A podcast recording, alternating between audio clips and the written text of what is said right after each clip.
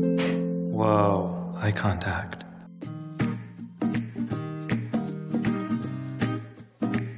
Did I just have significant EC with Joe Harrison? Look at me again.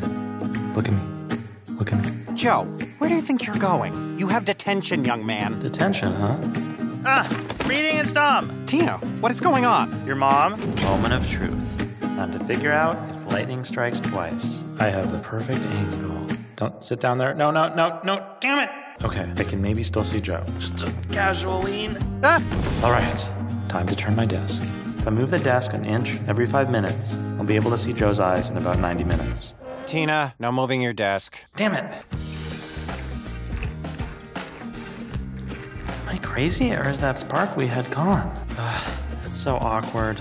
Knowing he's back there, expecting me to look at him the way I've always looked at him. I've got to show him my breakup eyes.